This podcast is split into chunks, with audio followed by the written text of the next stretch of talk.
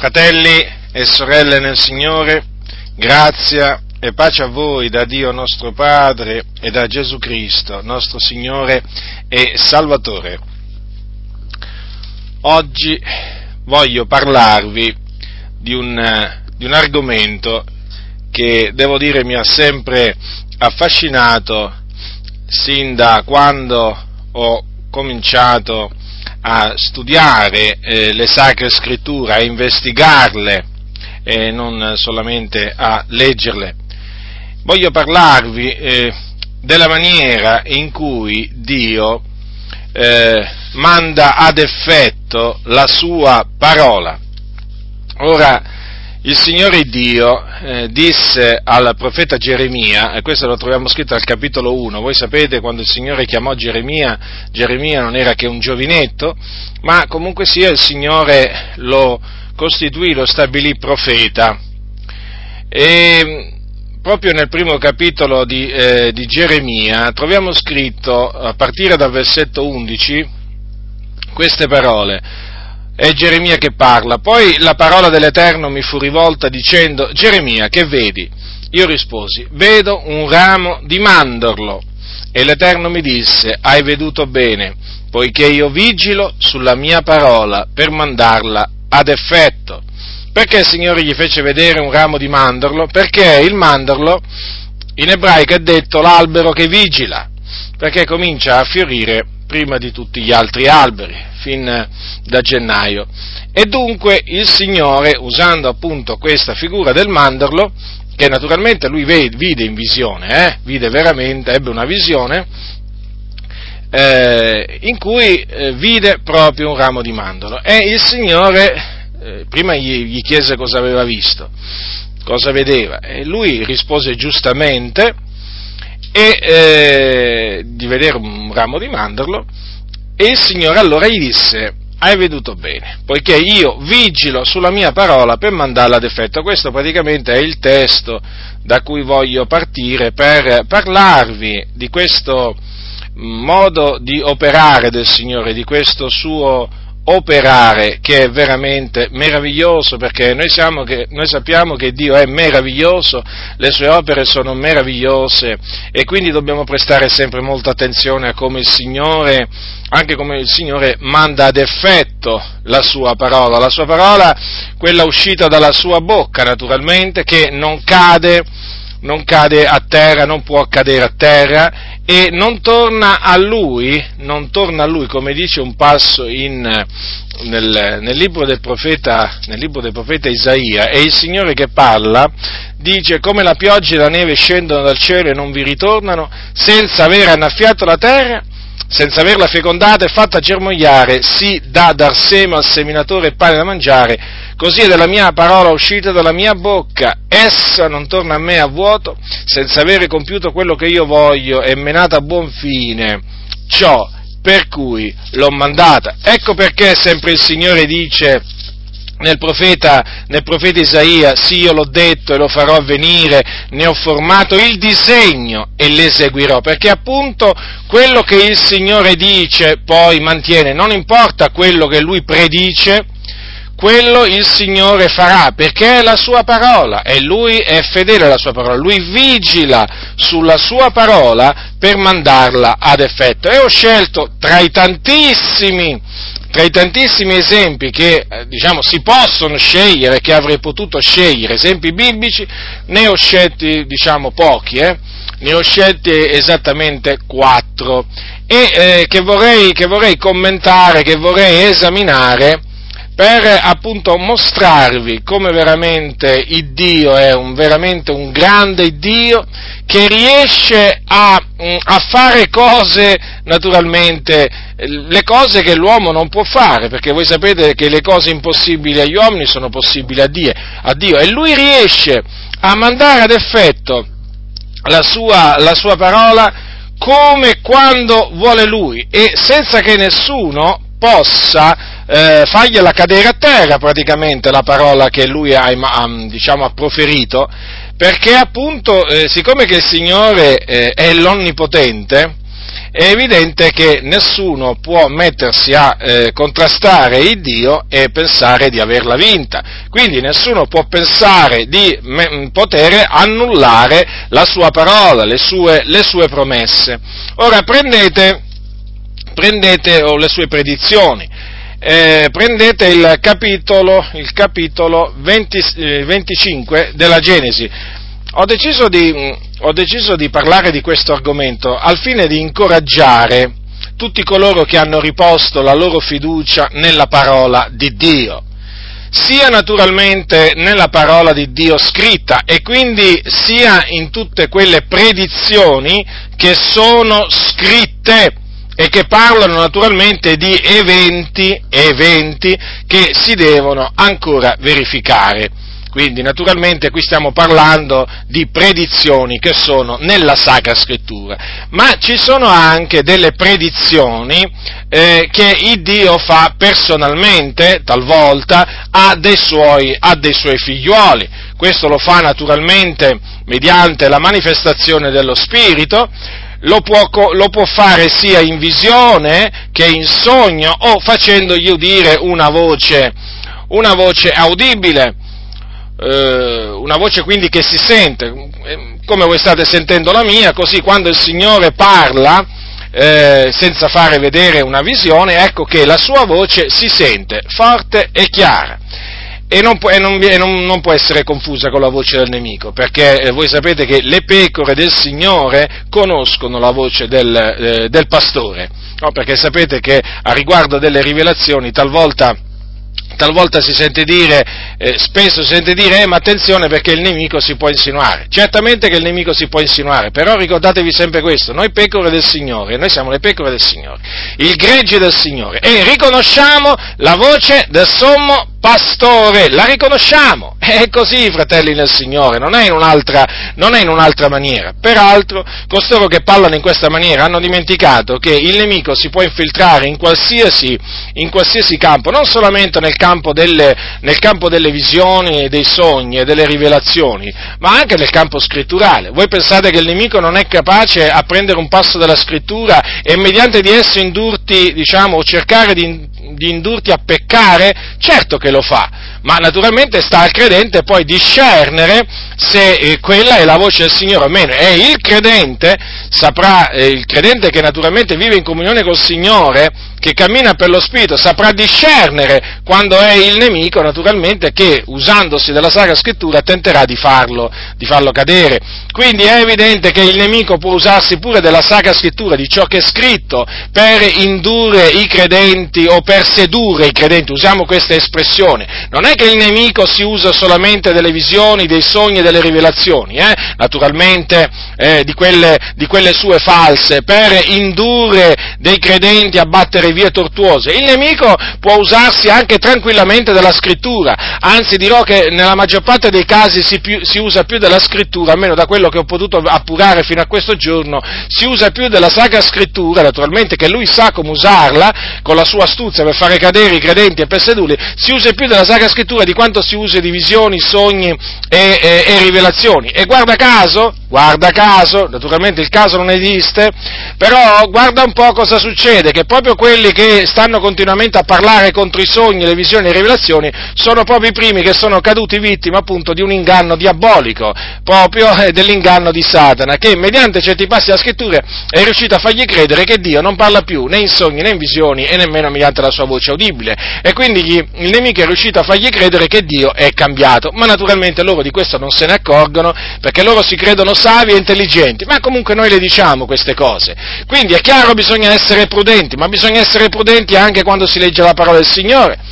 Ve lo ripeto, anche quando si legge la Bibbia bisogna, bisogna, essere prudenti, non solamente nel campo delle visioni, dei sogni e delle rivelazioni, perché anche leggendo le sacre scritture, eh, anche lì il nemico si può insinuare, facendoti eh, facendoti, diciamo, eh, vedere qualche cosa che non c'è nella Bibbia, o facendoti credere qualche cosa che non c'è nella Bibbia, ma lui, con la sua astuzia, diciamo, usando, eh, diciamo, a suo piacimento determinati passi della Bibbia, eh, diciamo, prova, cerca di farti andare contro la parola del Signore. Guardate che le sette, le sette eh, molte, molte, sette si sono, mh, mm, si sono, basate più che sulle, diciamo, eh, pseudovisioni o pseudorivelazioni di alcuni cosiddetti profeti, eh, si sono basate proprio su interpretazioni eh, false della sacra, della sacra, scrittura. Ve ne potrei citare, per esempio, vi potrei per esempio citare il caso dei bambini di Dio,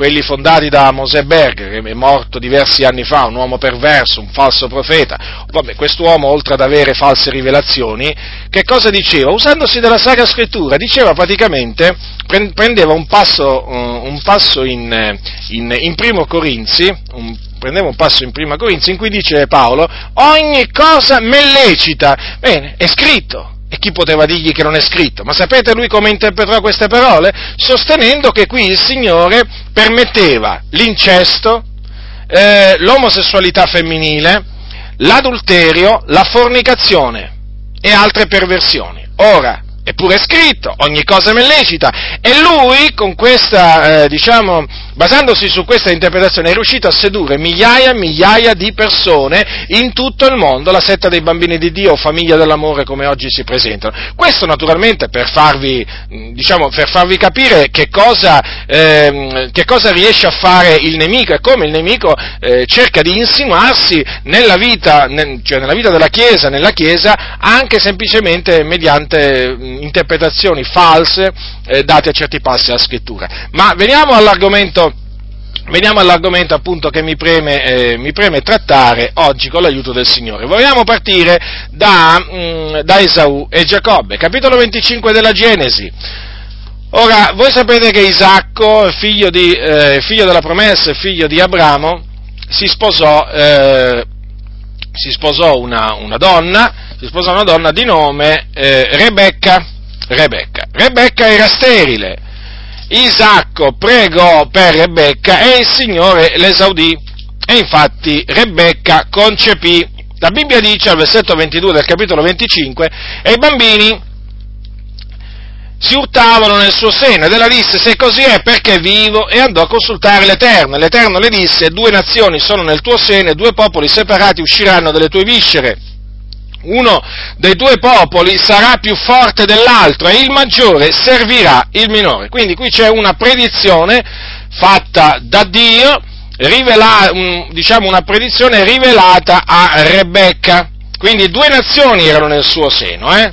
sono chiare le parole del Signore, queste vanno prese alla lettera. Eh, ma gli disse anche che uno dei due, dei due popoli sarebbe stato più forte dell'altro e che il maggiore avrebbe servito il minore. Ora, il maggiore fu Esaù, perché Esaù fu, diciamo, fu quel, il gemello che nacque, che nacque per primo. Poi, e poi nacque, eh, eh, poi nacque Giacobbe, Giacobbe, il minore.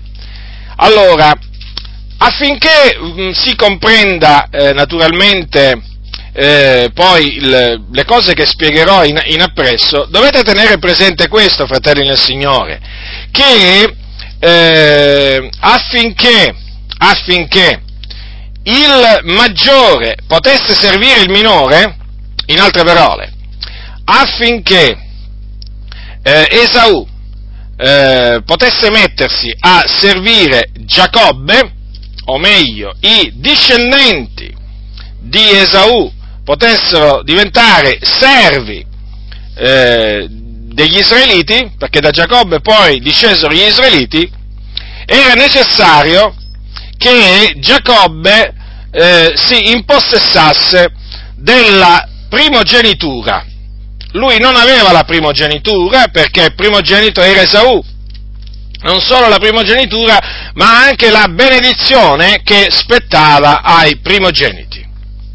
E questo naturalmente è bene, eh, è bene dirlo da subito, eh, perché naturalmente eh, affinché si adempissero quelle parole del Signore era necessario tutto ciò. Ora, prima di proseguire vorrei ricordare che quello che il Signore disse sarebbe avvenuto a Rebecca, quello che sarebbe avvenuto dei due, dei due bambini, lo disse prima che i due avessero fatto alcunché di bene o di male. E quindi quando ancora, in altre parole, non avevano né fatto qualcosa di buono né fatto qualcosa di male.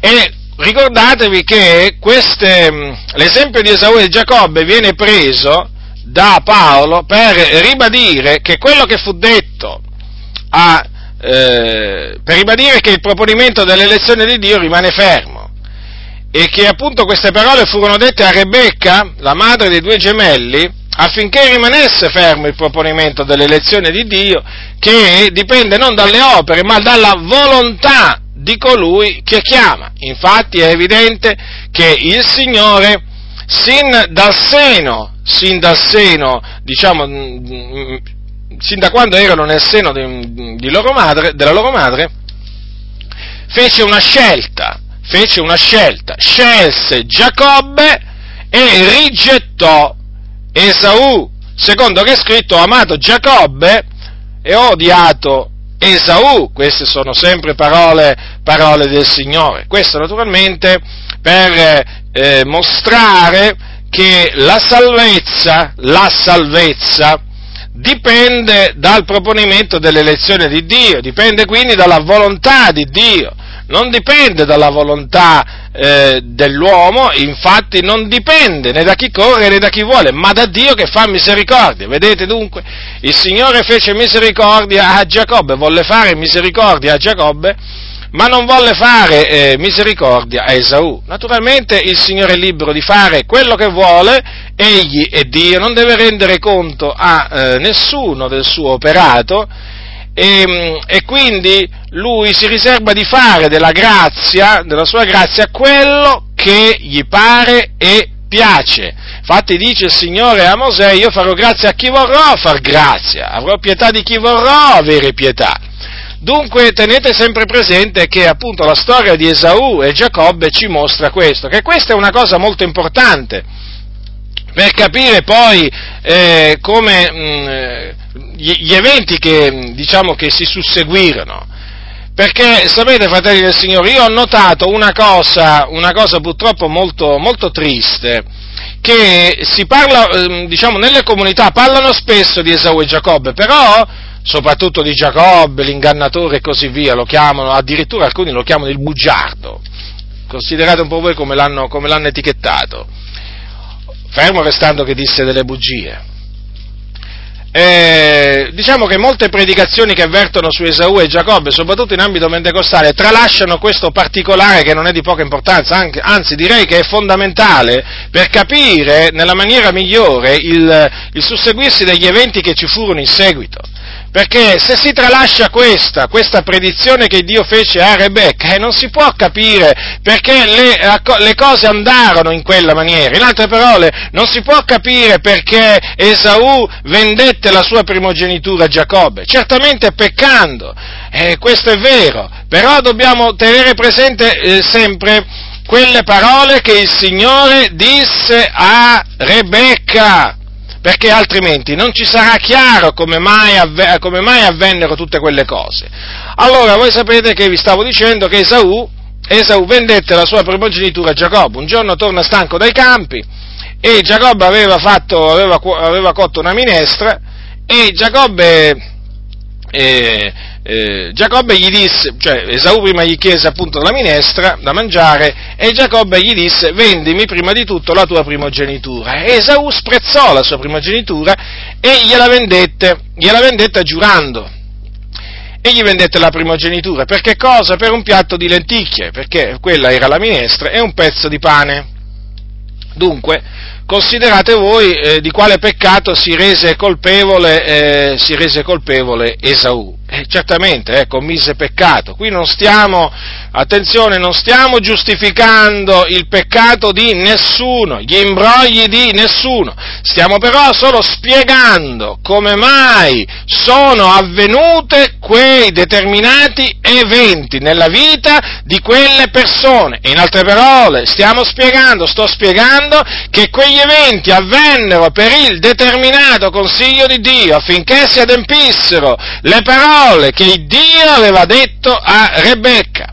Ora, più in là che cosa avvenne? Avvenne che naturalmente Giacobbe si stava avvicinando alla, eh, eh, Isacco scusate, si stava avvicinando alla morte e allora eh, chiese, eh, a, siccome che a lui piaceva la cacciagione, allora chiese, eh, chiese a Esaù appunto di preparargli una pietanza, o meglio, eh, di andare, di, andare, a caccia di, mh, mm, e poi preparargli una pietanza saporita di quelle che gli piacevano. Siccome che Rebecca stava ascoltando, allora, mentre Isacco stava parlando a Esaù, e, ehm, cosa fece Rebecca? Rebecca suggerì a Giacobbe, suo figliuolo, eh, di andare a prendere dei, eh, dei capretti e che, lui, che, lei avrebbe preparato una, una, pietanza di quelle saporite che piacevano a Isacco, si sarebbe presentato a Isacco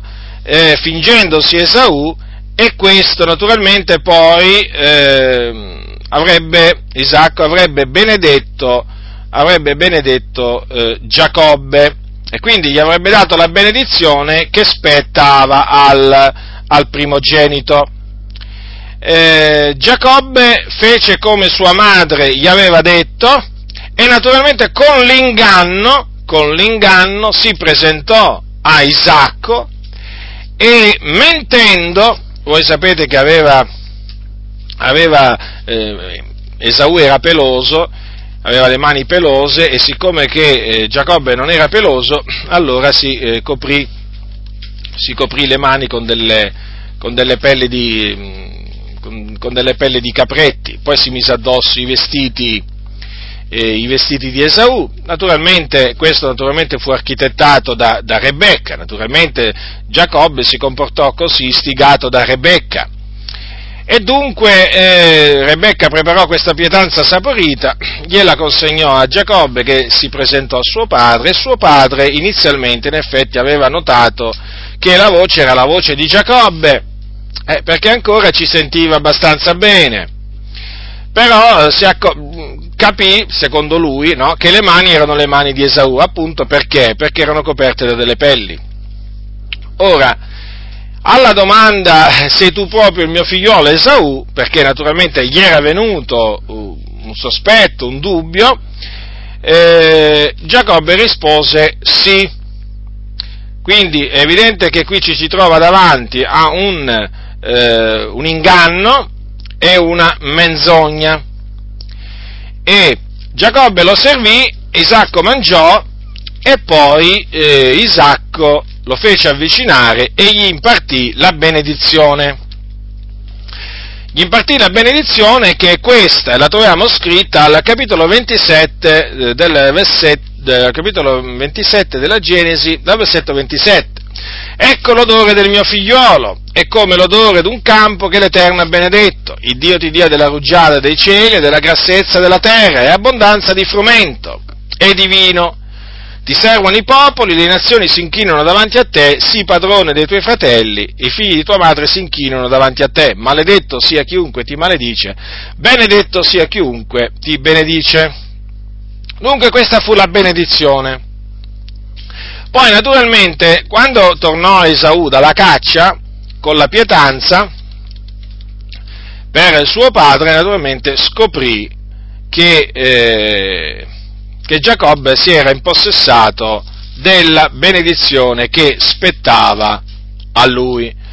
Pianse, voi, sapete, voi conoscete la storia, alzò la voce e pianse, chiese se aveva qualche benedizione anche, anche per lui, Esaù chiede a suo padre se aveva qualche, qualche benedizione per lui, e suo padre Isacco gli disse queste parole, le troviamo scritte al versetto 39 e 40, del, sempre del capitolo 27. Ecco, la tua dimora sarà priva della grassezza della terra e della rugiada che scende dai cieli, tu vivrai della tua spada e sarai servo del tuo fratello. Ma avverrà che, menando una vita errante, tu spezzerai il suo gioco di sul tuo collo.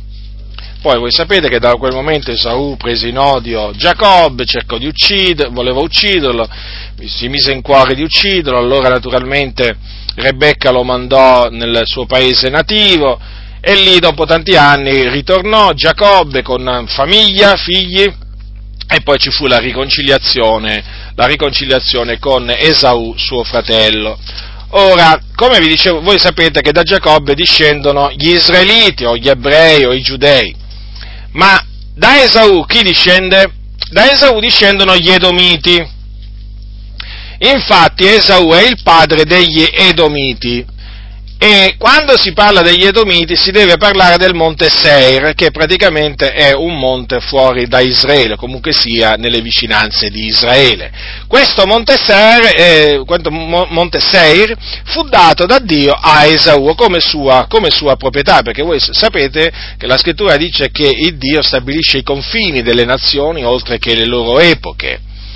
E quindi eh, voi legge, se leggete il capitolo 36 della Genesi troverete appunto che ci sono diverse genealogie e mm, Esaù appunto è il padre degli Edomiti. Quindi gli Edomiti, gli Edomiti chiamati anche Idumei, sono i discendenti, i discendenti di Esau. Invece gli israeliti o gli ebrei sono i discendenti di Giacobbe. Allora, la promessa, la, la, predizione che il Signore fece a Rebecca ancora prima che i due bambini nascessero, ve la ricordo, fu questa. Due nazioni sono nel tuo seno e due popoli separati usciranno dalle tue viscere. Uno dei due popoli sarà più forte dell'altro e il maggiore servirà il minore.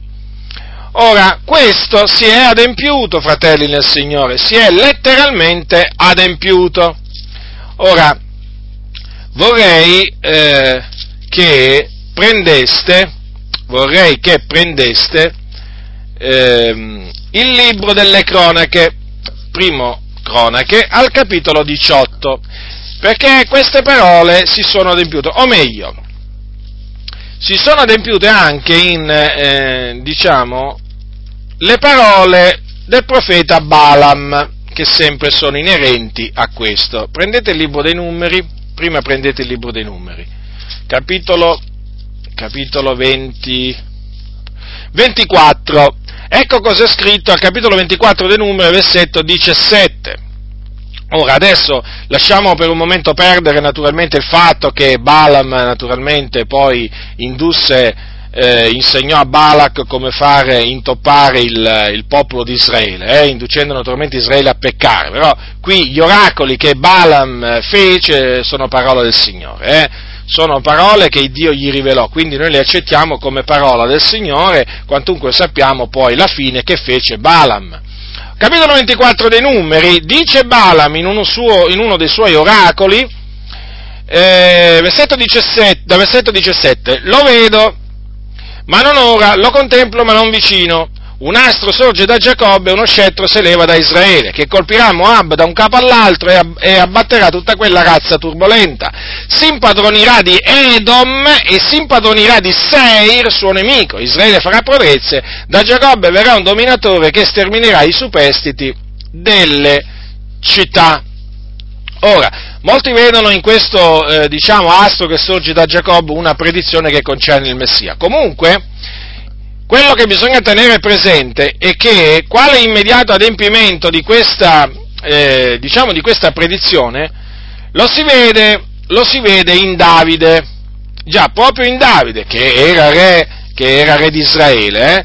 Infatti, se voi prendete primo cronache, allora, se voi, se voi prendete primo cronache al capitolo 18, vorrei che leggervi queste parole, capitolo 18, versetto, eh, da versetto 12 di primo cronache, Abishai, figliuolo di Zeruia, sconfisse pure 18.000 edomiti nella valle del Sale e pose delle guarnigioni in Idumea e tutti gli Edomiti divennero sudditi di Davide e l'Eterno rendeva Davide vittorioso dovunque gli andava. Ora vorrei farvi notare che c'è anche diciamo, il, il, fatto che Davide sconfisse i Moabiti, al versetto 2, eh? sconfisse pure i Moabiti e i Moabiti divennero sudditi e tributari di Davide. Questo per farvi capire che la predizione fatta dal Signore tramite Balaam si adempì esattamente come l'aveva detto in, tramite Davide, che soggiogò sia i Moabiti, i Moabiti discendevano da Lot, ve lo ricordo, ve lo ricordo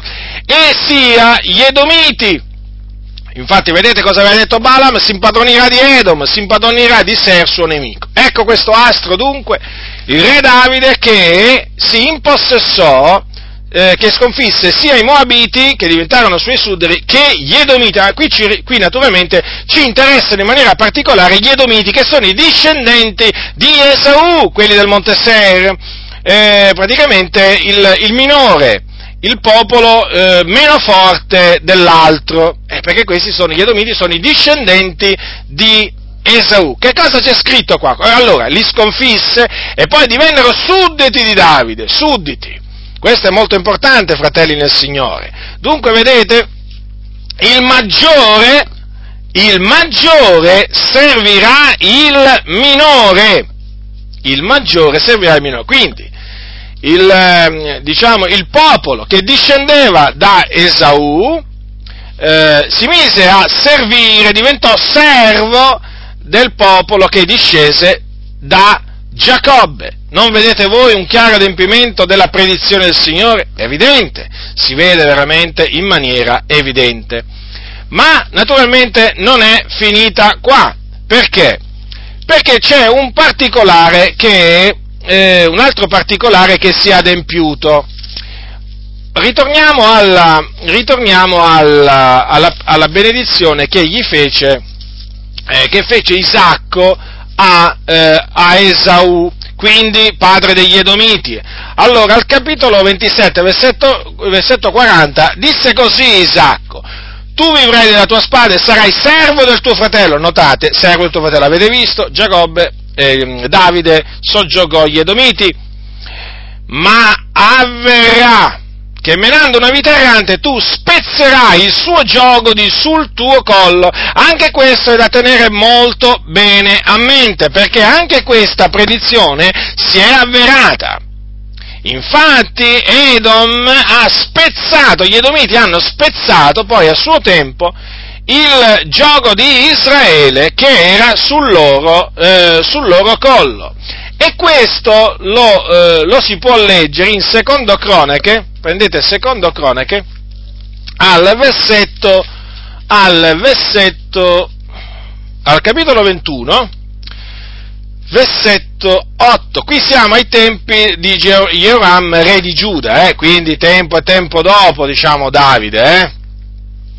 Eh, qui si parla di uno dei re di Giuda, quindi che seguirono, che seguirono sia Davide che Salomone, perché voi sapete che Salomone era figlio di Davide, che gli, diciamo, fu successore al, al, al suo trono, e poi naturalmente ci fu la divisione del regno di Israele in due regni, si formò il regno di Giuda per volontà di Dio come anche il regno di Israele e si, si, diciamo, eh, si susseguirono dei re e que, qui siamo ben avanti e siamo appunto al tempo di Joram, re, eh, re di Giuda.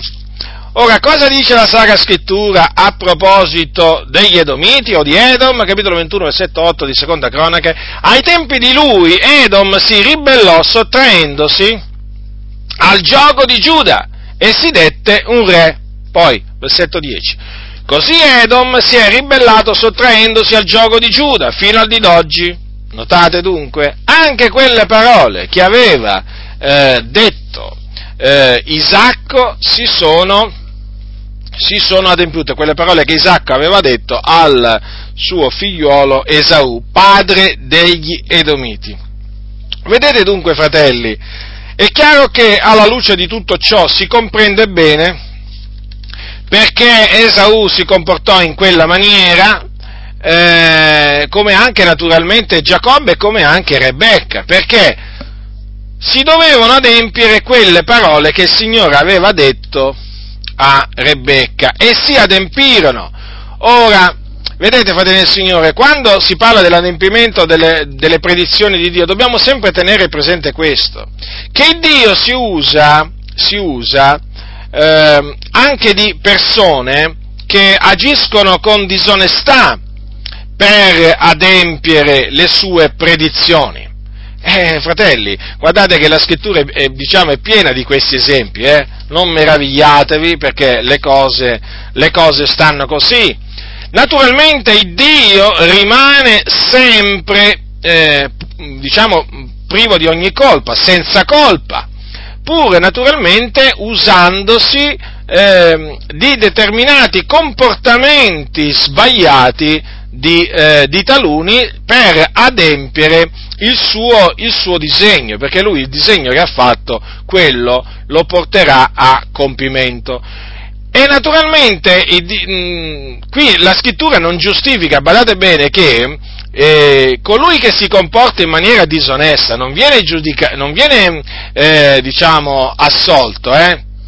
e non viene nemmeno giustificato, fratelli del Signore.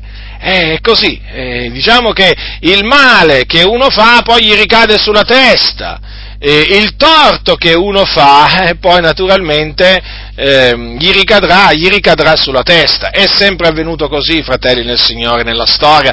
Nella storia biblica, guardate, ci sono molti esempi di questo, di questo genere. Questo affinché nessuno fraintenda quello che sto dicendo. Qui non stiamo giustificando Rebecca, non stiamo giustificando né Esaù e neppure Giacobbe, stiamo solo dimostrando che il Signore adempie le sue predizioni nella maniera in cui lui ha deciso di adempierle, certamente non come vogliamo noi, e poi anche nei tempi da lui decretati. E naturalmente che dire, fratelli del Signore? Eh, le opere del Signore sono, sono meravigliose, ancora una volta dobbiamo riconoscere che Dio fa quello, quello che vuole.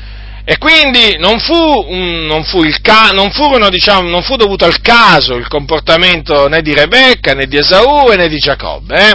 Questa espressione caso non deve, non deve essere sulla bocca dei, eh, dei, credenti e se si menziona il termine per caso bisogna subito specificare appunto un cosiddetto caso, perché quello che sembra un caso, anche quello è un evento naturalmente voluto dal Signore, permesso, permesso da Dio, non è che qualche cosa che capita così, se, che, che, diciamo senza avere all'origine un disegno, un disegno divino. Qua noi possiamo anche non comprendere perché quella cosa sia avvenuta, possiamo anche non capire niente di quello che è avvenuto, però vi posso assicurare che dietro il tutto c'è sempre la mano del Signore che non fa accadere nulla senza il suo volere. D'altronde disse Gesù non, che non cade a terra un, passo, un solo passero senza il volere del Padre nostro, un passero, fratelli del Signore. Voi pensate quindi che Rebecca abbia fatto quello che abbia fatto senza il volere di Dio? Voi pensate che Giacobbo, Esaù abbiano fatto quello che hanno fatto senza il volere di Dio, cioè senza che Dio lo abbia voluto? Eh, certamente Dio ha voluto che le cose andassero così. Però ribadisco, Dio rimane santo e l'uomo che si comporta in maniera, in maniera maniera disonesta naturalmente eh, porterà eh, naturalmente la pena, eh, sarà retribuito per, sua, per, gli atti disonesti che, che, ha, che ha compiuto, questo sia chiaro. Ora voglio adesso parlarvi di come ehm, il Signore mandò il Saul, il giovane Saul, da Samuele affa- io, io, lo confesso apertamente, io sono rimasto sempre affascinato da queste, da queste storie bibliche perché mostrano uh, un concetto molto semplice, che Dio regna, che Dio regna, che Dio è sovrano, che Dio è sovrano. E io quando considero la sovranità di Dio veramente mi inchino davanti al Signore e dico, Signore ma tu sei veramente grande, tu sei veramente colui che regna sugli uomini, colui che domina. Sapete che c'è questa espressione no? nella Sacra Scrittura? Il cielo domina. E il cielo domina, sì, naturalmente in questo caso il Dio. Eh? Il Dio domina, fratelli del Signore. Nulla accade nell'universo senza il suo eh, volere. Ora, prendete il, libro, il primo libro di Samuele. È chiaro che queste queste cose che vi dico concernono la sovranità di Dio, che è veramente uno degli argomenti più, eh, più appassiona- appassionanti eh, della, saga, della, saga, Scrittura. Quando si legge la, la, Bibbia, credendo nella sovranità di Dio, la si legge in una maniera diversa. Ci sono alcuni che quando leggono la Bibbia pensano che la Bibbia sia, sia piena di casi fortuiti, piena di casi accidentali, di eventi accidentali, eh, ma assolutamente non è così come anche la storia dell'umanità, no, assolutamente, Dio è sovrano e nulla accade nell'intero universo senza il suo volere. Allora, capitolo, capitolo 9, capitolo 9 di, Sau, eh, di primo Samuele. Allora, voi sapete che il popolo di Israele, dopo che il Signore lo fece entrare nella terra di Canaan, a un certo punto volle un re e il Signore gli acconsentì li esaudì praticamente, volevano un re per essere come tutte le altre nazioni e il Signore gli dette pure un re. E ora il Signore si scelse un re, si scelse un re tra il popolo di Israele e chi si scelse? Si scelse un giovane di nome Saul. Saul era della tribù di Beniamino, capitolo 9 di primo Samuele. Allora, certamente quando si leggono queste storie uno dice, ma è possibile che il Signore non aveva un'altra maniera per mandare eh, Saul dal profeta Samuele, ma possibile? È chiaro che il Signore aveva altre maniere per mandare, per mandare Saul da, eh, da Samuele. Avrebbe pure potuto mandare Samuele da Saul se è per questo. Mm. Però il Signore fa quello che vuole. Quando noi leggiamo la Sacra Scrittura, stiamo leggendo, stiamo leggendo eh, la, la, parola del Signore e stiamo leggendo eventi che Dio ha voluto che andassero in quella maniera, perché lo ribadisco, Dio fa quello che vuole Lui, non quello che vogliamo noi. Eh, egli è sovrano, egli è re. Allora, ovvero un uomo di Beniamino, capitolo 9, dal versetto 1, leggerò, leggerò quanti versetti? Leggerò 17 versetti. Ovvero un uomo di Beniamino, per nome Chis, figliuolo d'Abiel, figliuolo di Zeror, figliuolo di Becorat, figliuolo di da Fiac, figliuolo d'un beniaminita, era un uomo forte e valoroso, aveva un figliuolo per nome Saul, giovane e bello, non ve n'era tra i figlioli di Israele uno più bello di lui, era più alto di, tu, di tutta la gente dalle spalle in su. Or le asine di Chis, padre di Saul, si erano smarrite, e Chis disse a Saulo suo figliolo, prendi teco uno dei servi, levati e vai in cerca delle asine. Egli passò per la contrada montuosa di Efraim e attraversò il paese di Shalisha, senza trovarle. Poi passarono per il paese di Shalim, ma non vi erano. Attraversarono il paese dei Beniaminiti, ma non le trovarono. Quando furono giunti nel paese di Zuf, Saul disse al servo che era con lui, vieni, torniamocene che altrimenti mio padre cesserebbe da pensare alle asine e sarebbe in pena per noi. Il servo gli disse, ecco, vedi in questa città un uomo di Dio che è tenuto in grande onore, tutto quello che gli dice succede sicuramente, andiamoci, forse egli ci indicherà la via che dobbiamo seguire. E Saul disse al suo servo, ma ecco, se andiamo che porteremo noi all'uomo di Dio?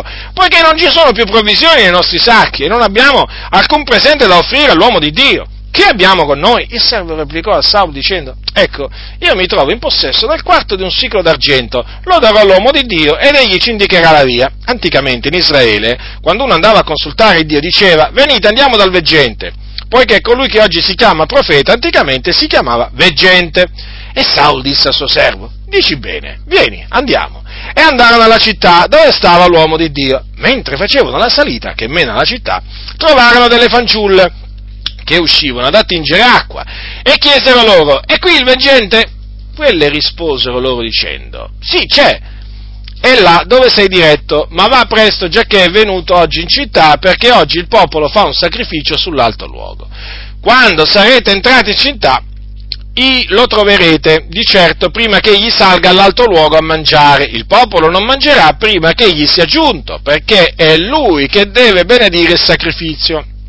Dopodiché i convitati mangeranno ordunque salite, perché proprio ora lo troverete. Ed essi salirono alla città. E come vi furono entrati, ecco Samuele, che usciva a loro incontro, per salire all'alto luogo. Ora un giorno prima dell'arrivo di Saulo, l'Eterno aveva avvertito Samuele dicendo, domani a quest'ora ti manderò un uomo del paese di Beniamino e tu l'ungerai come capo del mio popolo di Israele. Egli salverà il mio popolo dalle mani dei Filistei, poiché io ho rivolto lo sguardo verso il mio popolo, perché il suo grido è giunto fino a me.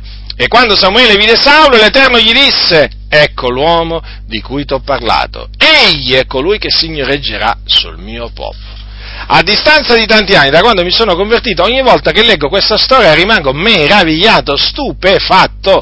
Veramente le opere del Signore sono stupefacenti, fanno stupire, fanno stupire. Eh, che dire? Allora, diciamo questo, che eh, il Signore aveva parlato a Samuele, quindi c'era stata una rivelazione. e gli aveva fatto una predizione. Gli aveva rivelato che il giorno dopo, a quell'ora, badate bene, quindi eh, diciamo l'orario anche gli aveva detto, eh, perché il Signore dice anche il giorno e l'ora per queste cose, eh, attenzione, eh, non fraintendetemi, sul ritorno del Signore non dice né il giorno né l'ora, nemmeno l'anno, perché voi sapete quant'è quel giorno e quell'ora nessuno li sa, no? Perché sapete qui bisogna sempre precisare perché oggi quelli che fraintendono sono dietro l'angolo. Domani a quest'ora ti manderò un uomo del paese di Beniamino, quindi Samuele sapeva il giorno, l'ora e poi eh, sapeva che era del paese di Beniamino questo uomo e, e, sapeva naturalmente che lo doveva ungere come re di Israele, perché sarebbe stato lui che avrebbe poi salvato il, il popolo dai Filistei. Allora, e quando il giorno dopo eh, vide, vide, Saul, eh, Samuele vide Saul, Samuele vi ricorda era il, il profeta, eh? Cosa gli disse il Signore? Ecco l'uomo di cui ti ho parlato, vedete?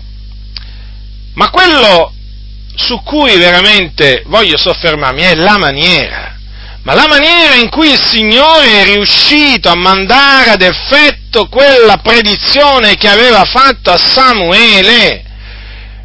Non solo, diciamo, il giorno, l'ora, non, non solo il giorno, ma anche l'ora. Gliel'ha fatto arrivare lì proprio all'ora che gli aveva detto, non a un'altra ora, a quell'ora.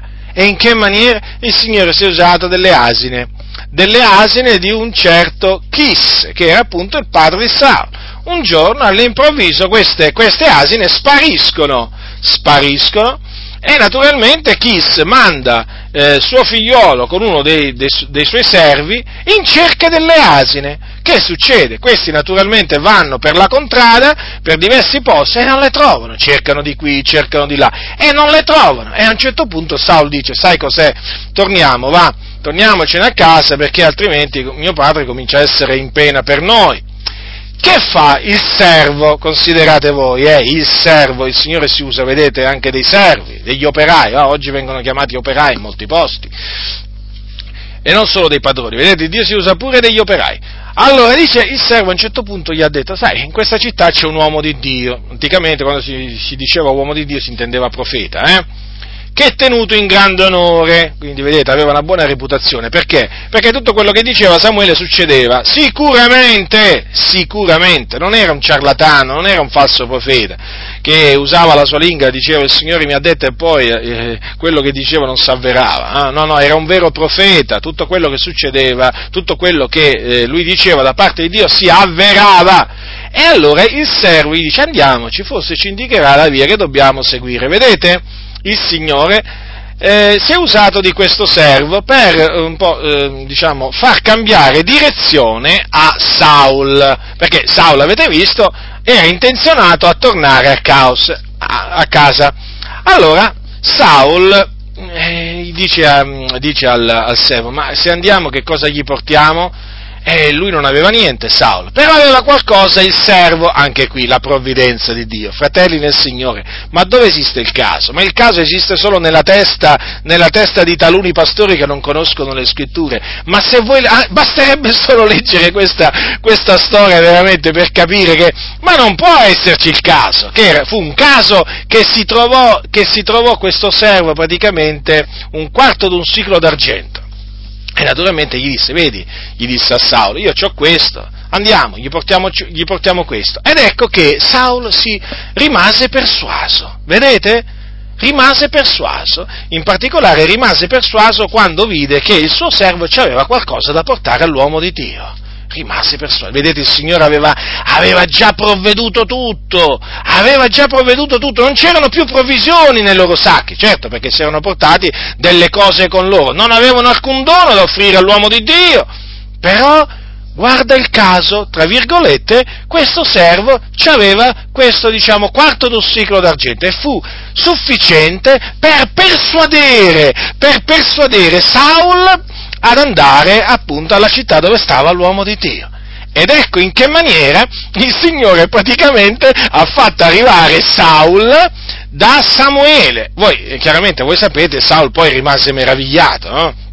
Eh certo, chi è che non sarebbe rimasto meravigliato, eh, eh, voglio dire, da un incontro che sembrava un incontro così casuale, no? Poi chiaramente che cosa, che cosa ha saputo, cosa ha saputo eh, Saul? Che praticamente lui era stato scelto da Dio per eh, regnare su Israele.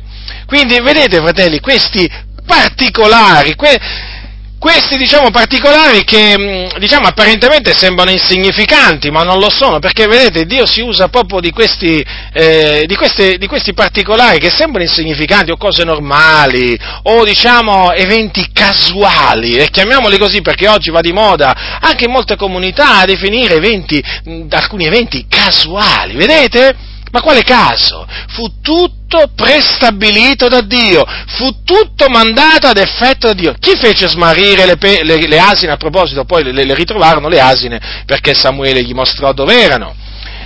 Chi fece smarrire quelle asine? È evidente, no? Una volta compreso come fa come opera il Signore, fu il Signore a far smarrire quelle asine, fratelli nel Signore. E chi fece sì che quel servo avesse quel quarto d'un ciclo d'argento ancora, eh? Nella sacca? Ma fu sempre il Signore per far arrivare Saul da Samuele nel giorno e nell'ora che aveva detto a Samuele. Ma fratelli del Signore, che dire? Non rimane altro che lodare il Signore, riconoscere veramente che abbiamo un Dio grande, un Dio che opera opera negli uomini a loro insaputa quello che lui vuole per adempiere i suoi disegni e gli uomini non si accorgono di essere nelle mani di Dio degli strumenti che stanno adempiendo i suoi disegni e badate bene, quando si parla di uomini nelle mani di Dio che adempiono i suoi disegni non stiamo parlando solo di persone oneste ma anche di persone disoneste. Se qualcuno mi facesse questa domanda, ma tu credi allora che anche un uomo come Hitler sia stato uno strumento nelle mani di Dio? Per adempiere i disegni di Dio? Ma certo che sì, ma certo che sì, ma certo che sì, è evidente, come lo fu, come lo fu Re Nebuchadnezzar. Eh, Re Nebuchadnezzar cosa pensate? Cosa pensate? Non è che fosse così tanto diverso eh, da, da, Hitler, oggi si parla molto di Hitler, perché chiaramente eh, diciamo, è di un periodo anche più recente, ma guardate che Nebuchadnezzar incuteva il terrore ai popoli, eh? era un grande, un grande, oggi lo chiameremo dittatore a quel tempo, eh? faceva vivere chi voleva lui e faceva morire chi voleva lui. Eh?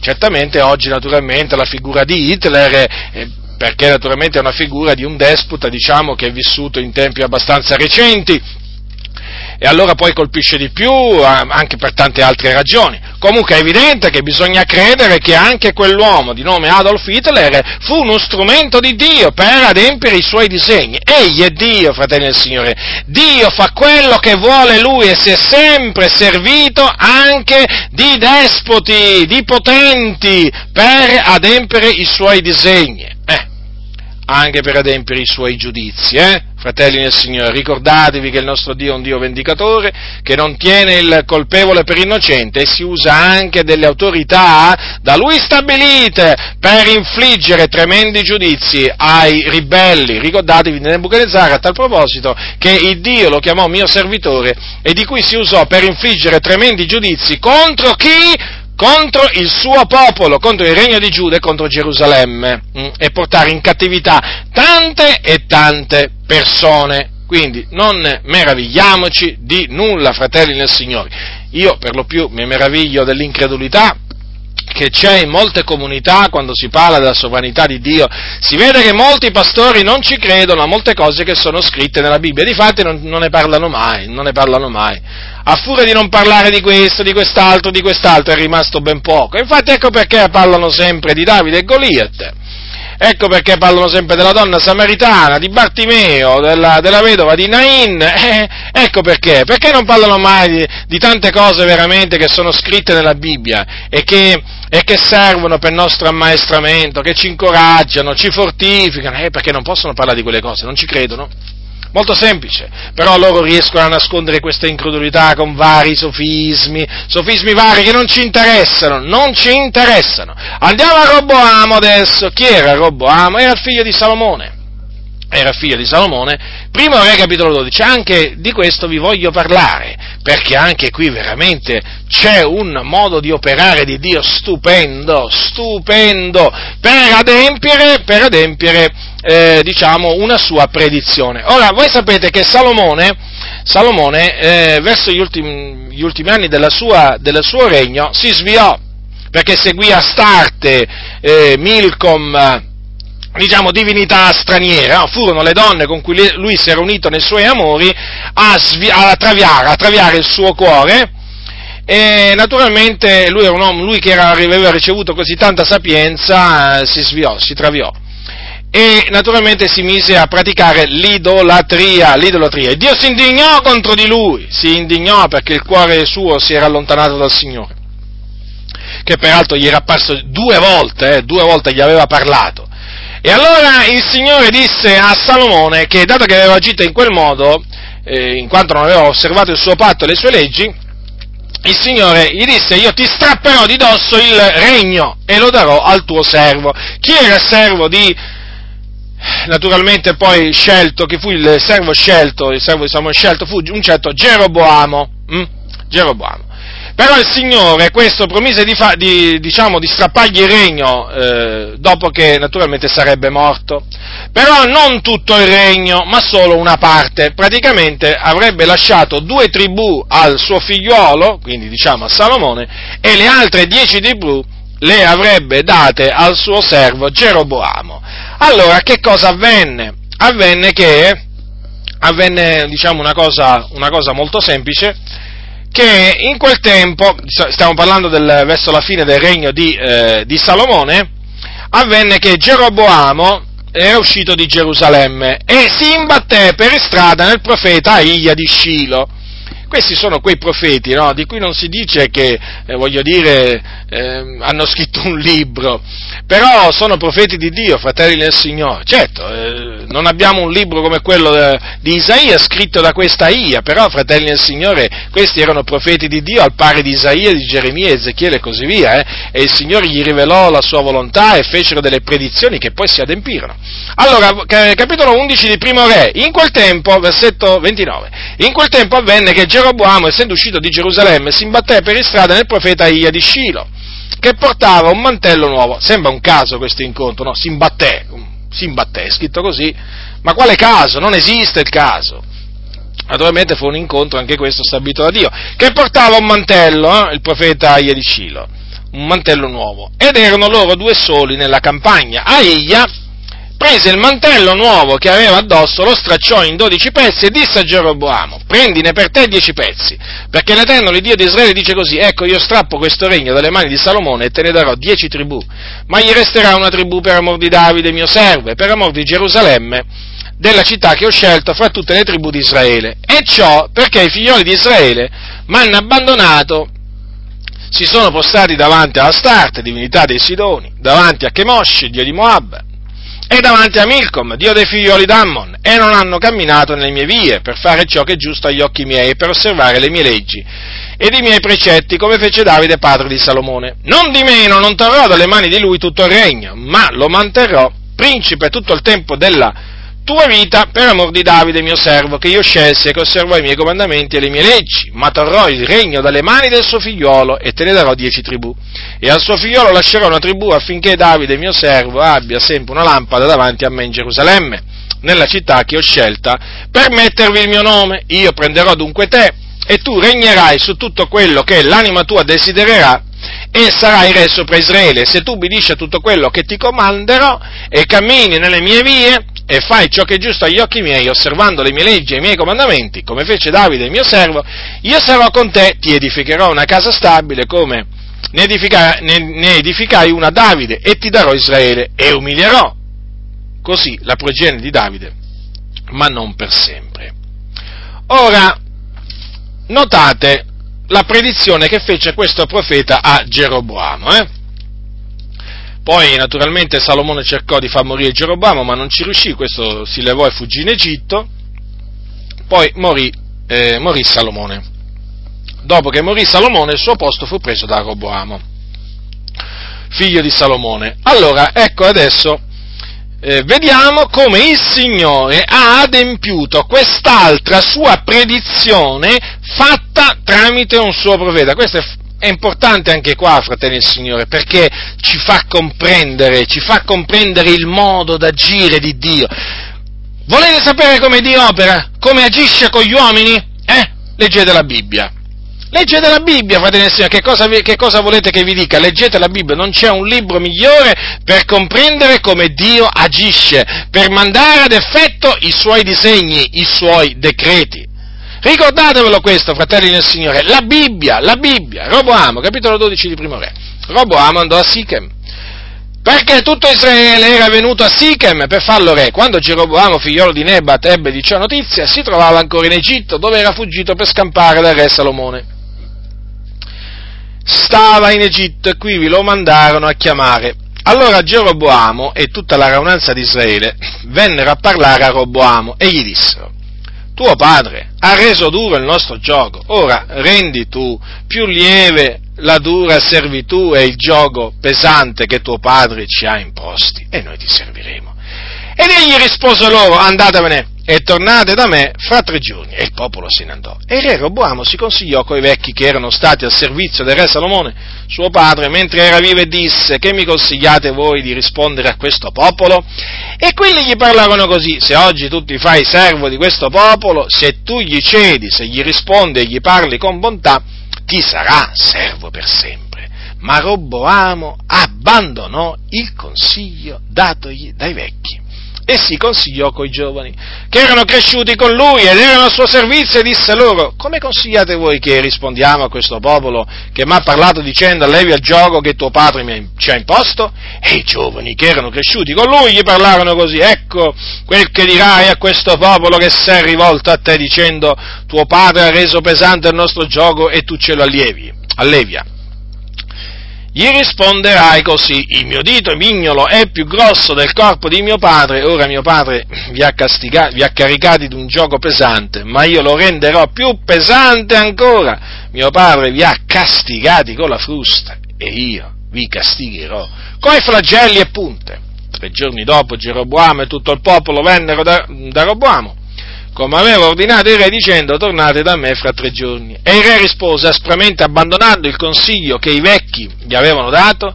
e parlò al popolo secondo il consiglio dei giovani dicendo mio padre ha reso pesante il vostro gioco, ma io lo renderò più pesante ancora. Mio padre vi ha castigati con la frusta e io vi castigherò coi flagelli e punto.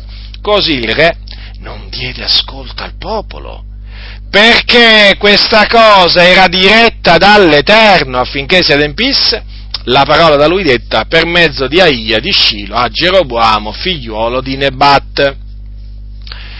E quando tutto il popolo di Israele vide che il re non gli dava ascolto, rispose al re dicendo, che abbiamo noi da fare con Davide? Noi non abbiamo nulla di comune col figliuolo di Isaia. Alle tue tende, Israele, provvedi ora tu alla tua casa, Davide. E Israele se ne andò alle sue tende. Ma sui figlioli di Israele che abitavano nella città di Giuda regnò Roboamo. E il re Roboamo mandò loro Adoram, preposto alle comandate, ma tutto Israele lo lapidò. Ed egli morì e re Roboamo salì in fretta sopra un carro per fuggire a Gerusalemme, così Israele si ribellò alla casa di Davide ed è rimasto ribelle fino al di d'oggi. E quando tutto Israele ebbe udito che Geroboamo era tornato, lo mandò a chiamare perché venisse nella raunanza e lo fece re su tutto Israele. Nessuno seguitò la casa di Davide tranne la sola tribù di Giuda. E Roboamo, giunto che fu a Gerusalemme, radunò tutta la casa di Giuda e la tribù di Beniamino. 100 80.000 uomini guerrieri scelti per combattere contro la casa di Israele e restituire il regno a Roboamo, figliolo di Salomone. Ma la parola di Dio fu così rivolta a Shemaia, uomo di Dio, parla a Roboamo, figliolo di Salomone, re di Giuda e tutta la casa di Giuda. Eh, re di Giuda a tutta la casa di Giuda e di Beniamino. E al resto del popolo e di loro. Così parla l'Eterno. Non salite a combattere contro i vostri fratelli figlioli di Israele ognuno se ne torni a casa sua, perché questo è avvenuto per volere mio. Quelli ubbidirono alla parola dell'Eterno e se ne tornarono via, secondo la parola dell'Eterno. Allora, vedete, fratelli del Signore, affinché il regno di Israele fosse diviso in due in base alla, alla predizione che aveva fatto il profeta Aia di Scilo, il Signore fece accadere questo fatto in una maniera lo doveva, eh, lo doveva no, dividere in due questo regno e darne dieci tribù a Geroboamo e due a Roboamo, quindi Giuda e Beniamino a Roboamo, ecco il Signore la maniera che, che, che scelse. Quindi praticamente il popolo si recò da Roboamo e eh, gli parlò in quella maniera, lui si consultò con gli anziani che erano stati al servizio del re Salomone e poi con i giovani. Gli anziani gli avevano dato un consiglio saggio, i giovani gli avevano dato un consiglio stolto. E lui che fece? Scelse scelse di rispondere secondo il consiglio che gli avevano dato i giovani. Ora io vorrei chiedere a quelli che sostengono il libero arbitrio, qui lo vedete il libero arbitrio voi? Eh? Lo vedete? Avete visto che cosa ha fatto Roboamo? Ha scelto, ha fatto una scelta. E che cosa ha scelto? Ha scelto di rispondere in maniera stolta. Avete mai letto una scrittura, la scrittura che dice la risposta della lingua viene dall'Eterno? Eh? Vi sono molti disegni nel cuore dell'uomo, ma il piano dell'Eterno è quello che sussiste. Il piano dell'Eterno era quello che doveva sussistere. E quindi il Signore fece sì che Roboamo desse retta al consiglio stolto che gli avevano dato i giovani. Lui non diede ascolto al consiglio degli anziani. Ma perché questo? Perché questo? Perché questa cosa era diretta dall'Eterno. Vedete è scritto chiaramente, questa cosa era diretta dall'Eterno. Quindi fu il Signore a spingere, a operare su Roboamo affinché lui rispondesse in quella maniera aspra e dura al popolo, perché in questa maniera il popolo si arrabbiò e si ritirò da Roboamo, dieci tribù si ritirarono ed elessero re, scelsero re su di loro Geroboamo.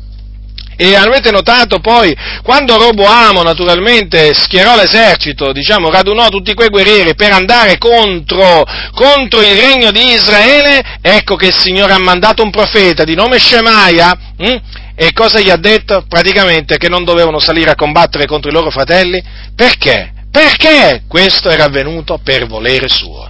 Quindi vedete, la scissione del regno di Israele in due, in due regni avvenne per volere di Dio ma affinché, affinché, fratelli del Signore, ciò si adempisse, il Dio operò su Roboamo in una maniera tremenda, fratelli del Signore, tremenda, perché avete visto, gli ha fatto scegliere praticamente il consiglio dei giovani, lui ha optato per il consiglio dei giovani, sapete no? Oggigiorno ci sono i consiglieri, diciamo i capi di Stato, no? C'hanno i consiglieri, non solo loro, eh? Non solo loro. Eh, ah, pure i pastori hanno i consiglieri, a proposito, sì, sì, sì. I consiglieri eh, che non dovrebbero esserci, perché alla fin fine la scrittura non parla che i pastori dovrebbero avere, i consiglieri ci dovrebbero essere gli anziani, ma oggi sapete ci sono denominazioni appunto dove hanno fatto diventare gli anziani i consiglieri, consiglieri poi che peraltro hanno un ruolo tutto diverso da quello che avevano gli anziani eh, diciamo nel nuovo, nel nuovo, Testamento, no, vi ho detto che pure i pastori hanno i consiglieri e spesso eh, bisogna dire che questi consiglieri sono, sono stolti sono stolti perché non hanno sapienza, che consigli danno? Che consigli possono dare? Consigli stolti. E spesso veramente danno dei consigli stolti alla pari di questi, di questi giovani che gli dettero a, a Robamo. Comunque rientra tutto nel volere di Dio, fratelli del Signore. Qui non è che sto escludendo che c'è qualcosa che avviene senza il volere di Dio. No, fratelli del Signore, però dobbiamo prendere atto, ancora oggi, no? Ci sono di quelli che danno retta a consigli stolti perché naturalmente hanno consiglieri, consiglieri stolti. Ora, avete notato dunque, quella cosa era diretta dall'Eterno, fratelli del Signore. Eh, qui, qui c'è, non c'è spazio per il libero arbitro, perché qui è evidente che il Signore ha esercitato la sua somma sovranità su un uomo, il figlio di Salomone, affinché lui proprio eh, non desse retta al consiglio eh, degli anziani. Sapete, usiamo il se, voi sapete c'è quell'espressione che dice no, la storia non è fatta di se e di ma. Eh, ora, se, però diciamo questo, se Roboamo avesse dato retta al consiglio degli anziani, no? Ma il popolo gli avrebbe ubbidito, fratelli. Il popolo gli avrebbe ubbidito, non ci sarebbe stata la scissione predetta dal Signore. Poteva succedere una cosa del genere? Non poteva succedere, fratelli. Non poteva succedere, doveva succedere appunto la scissione. E Dio la operò in questa maniera. Non è mirabile il nostro Dio? Quante cose si possono dire quando si leggono queste storie? Eh? Non è il piano dell'Eterno quello che sussiste, ma dov'è il libero arbitrio? Dov'è il libero arbitrio qui, fratelli del Signore? Signore. Eh? Diciamo che è, è un arbitrio che sembra che sembra libero ma non lo è perché praticamente è schiavo di Dio, perché Dio praticamente gli fa fare quello che vuole lui agli uomini, re, non re, a chi vuole lui, il Signore veramente fa veramente quello che vuole lui usandosi di chi vuole lui. E non c'è nessuno, sapete, che può resistere alla sua volontà, perché il Signore, egli è Dio, egli è Dio. Dico, ma quante cose si possono dire all'ode e gloria del Signore Dio quando si leggono queste storie, no? Naturalmente quando si crede nella sovranità di Dio, perché ci sono molti che non ci credono nella sovranità di Dio, ma veramente la prima, cosa, la prima cosa, che uno gli viene da dire è questa, cioè il piano dell'Eterno è quello che sussiste. Vi sono veramente molti disegni nel cuore dell'uomo, ma il piano dell'Eterno è quello che sussiste. Cioè è indiscutibile questo, inconfutabile, fratelli del Signore, perché il Signore quello che ha detto lo farà, ha formato il disegno, l'eseguirà, non c'è nessuno che possa impedirgli di eseguire un suo disegno, non c'è nessuno che possa annullare un suo disegno, fratelli del Signore, ma non è chiara la Sacra Scrittura, ma non è chiara la Sacra Scrittura, è come se è chiara, fratelli del Signore. E voglio terminare Voglio, naturalmente, quando, eh, ricordatevi che il Signore non è che ha smesso di, di operare in questa maniera, eh, fratelli, nessuno pensi che il Signore è cambiato, eh, il Signore non è cambiato, il Signore ancora oggi manda ad effetto i suoi disegni, i suoi decreti, le sue predizioni in una maniera naturalmente incomprensibile talvolta, incomprensibile sul momento, ma poi quando la cosa succede allora uno dice, hai visto il Signore come ha operato? Ma hai visto di chi si è usato per adempiere quel suo disegno, quella sua predizione. Egli è Dio, fratelli. Come dice la Sacra Scrittura, l'Eterno fa tutto ciò che gli piace in cielo, in terra, nel mare, negli abissi. Egli è Dio. Il suo regno signoreggia su tutto. Re, l'Eterno regna. Dicasi fra le nazioni, l'Eterno regna. O meglio, non solo fra le nazioni, si dica anche nelle chiese che l'Eterno regna, perché alcuni l'hanno spodestato al Signore, l'hanno spodestato, lo vogliamo gridare, l'hanno spodestato il Signore, tra virgolette naturalmente, perché il Signore è ancora sul trono l'hanno spodestato sapete che ci hanno messo sul trono, ci hanno messo il libero arbitro, ci hanno messo il caso, insomma, fratelli e signori, hanno, hanno, hanno messo sotto sopra il consiglio di Dio, hanno messo sotto sopra la parola del Signore, è una vergogna, uno scandalo che in mezzo al popolo del Signore eh, ci sono tanti che hanno detronizzato il Signore, la volontà di Dio, il, il suo proponimento, il suo proposito, la sua sovrana volontà l'hanno detronizzato e ci hanno messo il caso, ma questo succede per caso caso, fratello, come? Ma se non cade a terra un solo passero per caso, voglio dire, eh, come ti permetti di dire che quella guerra è accaduta per caso? Addirittura pure i terremoti avvengono per caso, i terremoti. Come? Pure i terremoti avvengono per caso? Ma sì, secondo questi savi, questi intelligenti, queste persone che si reputano savi intelligenti, è un caso, dai, insomma non sanno nemmeno loro alla fin fine cosa dire quando scoppia un terremoto, la terra è tremata, ma la terra trema per l'ira di Dio, fratelli nel Signore, la, trema, la terra non è che trema perché decide di tremare, eh? o gli vogliamo dare il libero arbitrio pure alla terra adesso, eh, qui mi sa che forse qualche, qualche giorno ci ritroveremo, ci ritroveremo qualcuno che comincia a parlare come quelli del New Age, voi lo sapete, no? che quelli del New Age, se non lo sapete ve lo dico io, pensano, molti del New Age pensano che la Terra sia un essere vivente. Pensano che la Terra sia un essere vivente e chissà che un giorno magari non verremo a sapere che la terra è un essere vivente, diciamo, eh, per taluni pastori che ha pure, pure, la terra il libero arbitrio e quindi ogni tanto decide di tremare. Per l'ira di Dio trema la terra, dice la Sacra Scrittura. Ma lo volete capire, sì o no, fratelli nel Signore, che non credete a queste cose? La terra trema per l'ira di Dio, perché Dio è indignato, è un giudizio di Dio, un terremoto è un giudizio di Dio, come un'alluvione, come un fulmine che cade sopra una persona, è un giudizio di Dio, una carestia, sono giudizi del Signore. Ora, fratelli del Signore, volevo appunto terminare con Acab, il re Acab. Voi sapete che il re Acab era il re di Israele, un re molto malvagio, fratelli del Signore, un uomo, un uomo veramente malvagio. Primo re, primo re, capitolo 20, 22. Allora, diciamo un piccolo, una piccola presentazione di questo re malvagio, grande acerrimo nemico del profeta Elia, acerrimo nemico del profeta Elia. Addirittura lo accusò Elia di mettere sotto sopra Israele. Pensate, Acab era dato al, al male, era veramente venduto al male e se la prese con Elia, se la prese con Elia che naturalmente era quello che sconquassava, portava la confusione in Israele, beh, diciamo che ancora oggi è la stessa cosa, eh? Elia viene sempre accusato di mettere sotto sopra Israele, non sono mai accusati gli operatori di scandali di mettere sotto sopra Israele, ma sono sempre accusati appunto quelli che riprendono gli operatori di scandali, sono quelli lo scandalo praticamente. Ma comunque Elia gli seppe, gli seppe rispondere, è come se gli seppe, eh, se gli seppe rispondere. Allora, Acab era re di Israele, e era sposato con una donna, eh, con una donna malvagia, con una donna malvagia che si chiamava, si chiamava Isabel, Isabel. E questa era data alla fornicazione, all'idolatria, alla stregoneria. E lui, questo Acab, era istigato, istigato dalla moglie a compiere il male. Naturalmente, al, al suo tempo, naturalmente, in quel periodo, il popolo Israele si abbandonò anche lui al, al male c'erano tanti falsi profeti, c'era il culto a Baal, praticamente in, in, diciamo che eh, Israele in quel periodo si contraddistingueva per il culto a Baal, a un idolo, a un idolo delle nazioni, a un, a, un, a un Dio falso. E naturalmente il Signore era indignato nei confronti sia di Acab che anche della sua moglie Izebel.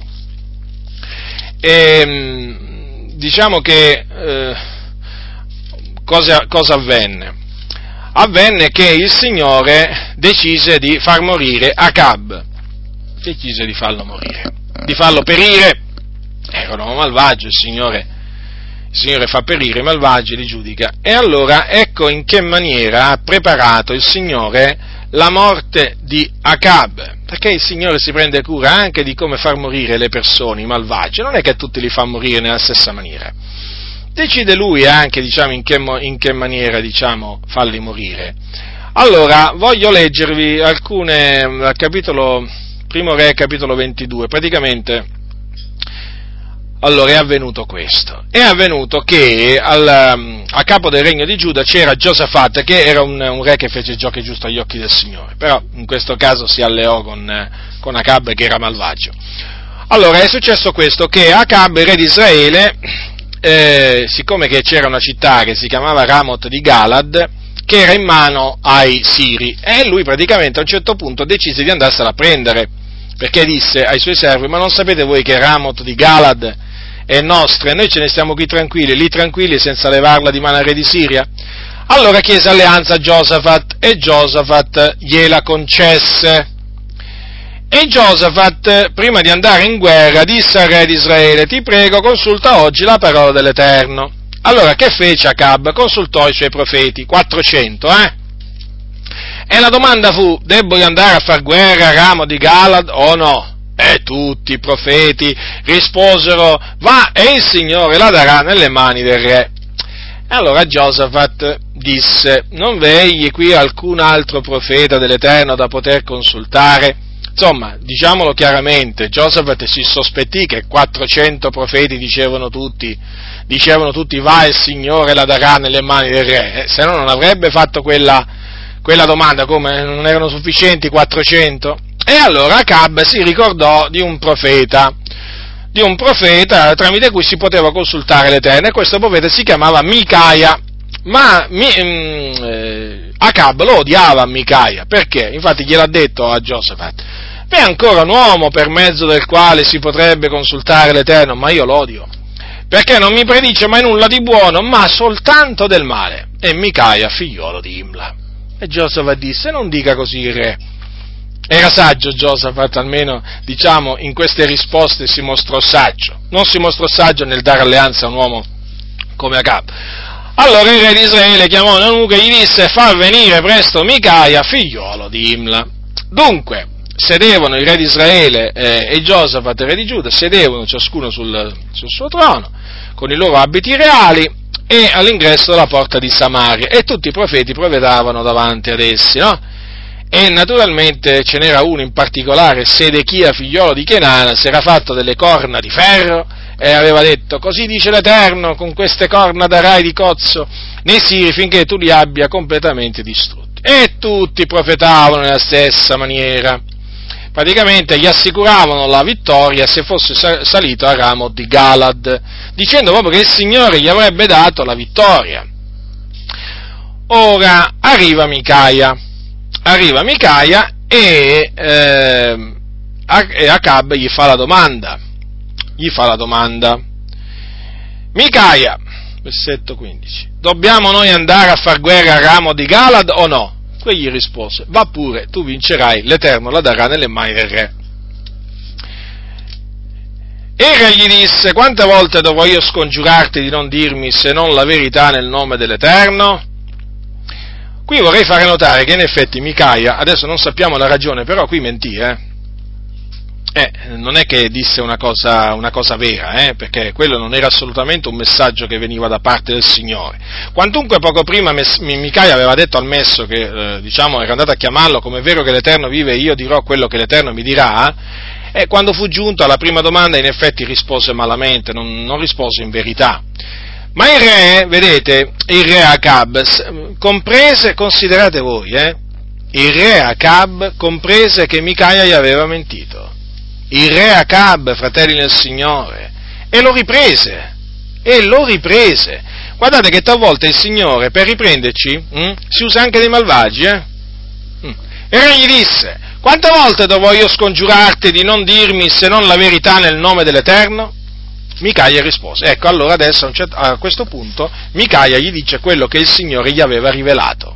Prestate attenzione, perché naturalmente poi mh, parleremo dell'adempimento di questa predizione. Micaia rispose, ho veduto tutto Israele, versetto 17, ho veduto tutto Israele disperso su per i monti come pecore che non hanno pastore, l'Eterno ha detto questa gente non ha padrone, se ne torni ciascuno in pace a casa sua. E il re di Israele disse a Giosafat, non te l'ho io detto che costui non mi predirebbe nulla di buono ma soltanto del male?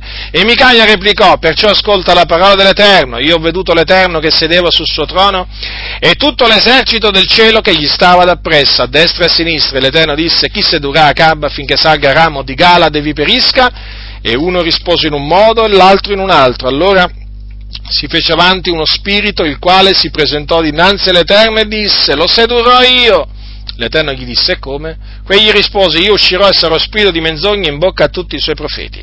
L'Eterno gli disse, sì, riuscirai a sedurlo, esci e fa così. Ed ora ecco che l'Eterno ha posto uno spirito di menzogna in bocca a tutti questi tuoi profeti, ma l'Eterno ha pronunziato del male contro di te. Allora Sedechia, figliolo di Kenana, si accostò, diede uno schiaffo a Micai e disse, per dove è passato lo spirito dell'Eterno quando è uscito da me per parlare a te? Micaia rispose, lo vedrai il giorno che andrai di camera in camera per nasconderti. E re di Israele disse a uno dei suoi servi, prendi Micaia, ammenalo da Ammon, governatore della città, e da Ios, figlio del re, e die loro, Così dice il re, mettete costui in prigione, nutritelo di pan d'afflizione e d'acqua d'afflizione finché io ritorni sano e salvo. E Micaia disse, se tu ritorni sano e salvo, non sarà l'Eterno quegli che avrà parlato per bocca mia. E aggiunse, udite questo, o voi popoli tutti. Quindi il Signore aveva decretato di far morire eh, Acab in battaglia. Infatti, disse proprio Dio dal suo trono, chi sedurà Acab affinché salga a ramo di Galad e vi perisca? E appunto si fece avanti uno spirito, uno spirito che gli disse che sarebbe stato uno spirito di menzogna in bocca a tutti i suoi profeti. E di fatti, fratelli del Signore, vedete, alla fine, e alla fine i profeti sono quei, quei profeti che profetavano la menzogna nel nome del Signore, usando il nome del Signore, riuscirono a sedurre Acab, perché praticamente Acab dette retta al, ai, ai, 400, ai 400 profeti. Infatti partì per la battaglia, partì per la battaglia, perché era rimasto sedotto da quello spirito di menzogna che aveva parlato per bocca di tutti i suoi, eh, di tutti i suoi profeti. E difatti il Signore disse a quello spirito, sì, riuscirai a sedurlo, esci e fa così. Vedete come il Signore ha ordinato a quello spirito di uscire e fare così, proprio come aveva detto. Dunque, eh, naturalmente Micaia, per ordine del re, viene... Eh, diciamo, viene mandato in prigione e il re con la speranza poi naturalmente che sarebbe tornato, no? Il re. Però eh, Micaia gli disse queste parole al re e lo disse davanti a tutti, se tu ritorni sano e salvo non sarà l'Eterno quegli che avrà parlato di bocca mia. E quindi vedete era stata decretata la morte di Acab, il Signore aveva decretato la morte di Acab e, e fratelli del Signore non ci fu niente nessuno che poté impedire la morte di Acab, perché Acab morì proprio in quella battaglia a Ramoth di Galad contro i Siri. Ed ecco come andarono le cose, quindi vediamo adesso la mano del Signore all'opera, certo l'abbiamo già vista, ma qui continuiamo a vedere la mano del Signore all'opera per mandare ad effetto la sua predizione contro Acab. Versetto 29. Il re di Israele e Giosafat, re di Giuda, salirono dunque contro il ramo di Galad e il re di Israele disse a Giosafat, io mi travestirò per andare in battaglia, ma tu mettiti i tuoi abiti reali. E il re di Israele si travestì, andò in battaglia, ora il re di Siria aveva dato quest'ordine ai 300 ai, 30, ai 32 capitani dei suoi servi, non combattete contro veruno, piccolo o grande, ma contro il solo re di Israele. E quando i capitani dei carri scorsero Giosafat, dissero, certo, quello è il re di Israele, e si volsero contro di lui per attaccarlo, ma Giosafat mandò un grido. E allorché i capitani si accorsero che egli non era il re di Israele, cessarono di dargli addosso. O qualcuno scoccò a caso la freccia del suo arco e ferì il re di Israele tra la corazza e le falde. Onde il re disse al suo cocchiere, volta, menami fuori del campo perché son ferito. Ma la battaglia fu così accanita quel giorno che il re fu trattenuto sul suo carro in faccia ai siri e morì verso sera. Così è scritto, fratelli del Signore. Ora non proseguo perché voglio fermarmi qua perché vabbè, poi eh, si dovrebbe leggere anche, dovrebbe leggere anche che eh, quando si lavò il carro poi, no? presso lo stagno di Samaria, i cani leccarono il sangue di Acab, secondo la parola che l'Eterno aveva pronunziato, certo perché Acab aveva fatto, aveva fatto, uccidere, aveva fatto uccidere un, uomo, un uomo giusto, un uomo giusto di nome Nabot. Ora, il Signore naturalmente gli aveva predetto il giudizio contro di lui, è come se gliel'aveva predetto, perché Dio è giusto. Ora vorrei farvi notare che questo Acab, quando è partito per la guerra, stato, si faceva pure forte magari delle parole dei, dei, dei 400 suoi profeti, però intanto, intanto si travestì per andare, per andare, in battaglia, cioè quindi non, non ci andò vestito da re come, cioè con gli abiti reali come fece invece Giosafat, che peraltro rischiò pure la vita Giosafat, vedete quando si dà alleanza a uno stolto, si corrono proprio dei rischi. E, e, e infatti, vedete, il Signore soccorse Giosafat perché, perché i siri capirono che non era lui re, non era, non era lui il, il re di Israele e vorrei farvi notare appunto l'espressione che qualcuno scoccò a caso la freccia del suo arco. Ora, questa è una delle pochissime volte in cui c'è scritto nella Bibbia per caso o a caso. Eh, qualcuno potrebbe dire, vedi allora che esiste il caso? Beh, se questo è caso, che è un caso questo? Fu un caso veramente? O un caso apparente? Evidentemente fu un caso apparente, Sembra, sembrava un caso, sembrava, ma non fu un caso. Perché? Perché il Signore aveva decretato di far morire Acab in quella battaglia. E quindi cosa fece il Signore? Fece scoccare a un, involontariamente, perché a questo punto bisogna usare questa espressione, involontariamente fece scoccare a qualcuno la freccia del suo arco. E guarda, guarda un po' dove andò a conficcarsi questa freccia, eh? Andò a conficcarsi tra la corazza e le falde, quindi in una zona non protetta dall'armatura, proprio là. Ma quanti casi! Come si fa a credere che esiste il caso dinanzi a questa storia dove veramente si dice che il Signore fece una chiara predizione contro Acab? Là sarebbe perito. E così avvenne. Così avvenne, fratelli del Signore, fu ferito e poi morì. Poi morì, fratelli del Signore. Quindi vedete, perché ho voluto menzionare anche la storia della morte di Acab? Per farvi capire che eh, il, Signore, il Signore ancora oggi manda ad effetto dei suoi decreti eh, di giudizio contro dei malvagi, facendoli morire in una maniera che pare un caso, cioè praticamente quando queste persone muoiono no, si leva la voce, fatalità, è stato un caso, ma guarda un po' il caso, dicono, no? Proprio una cosa fortuita, una cosa proprio accidentale, no? Avete, avete mai sentito parlare di morti accidentali?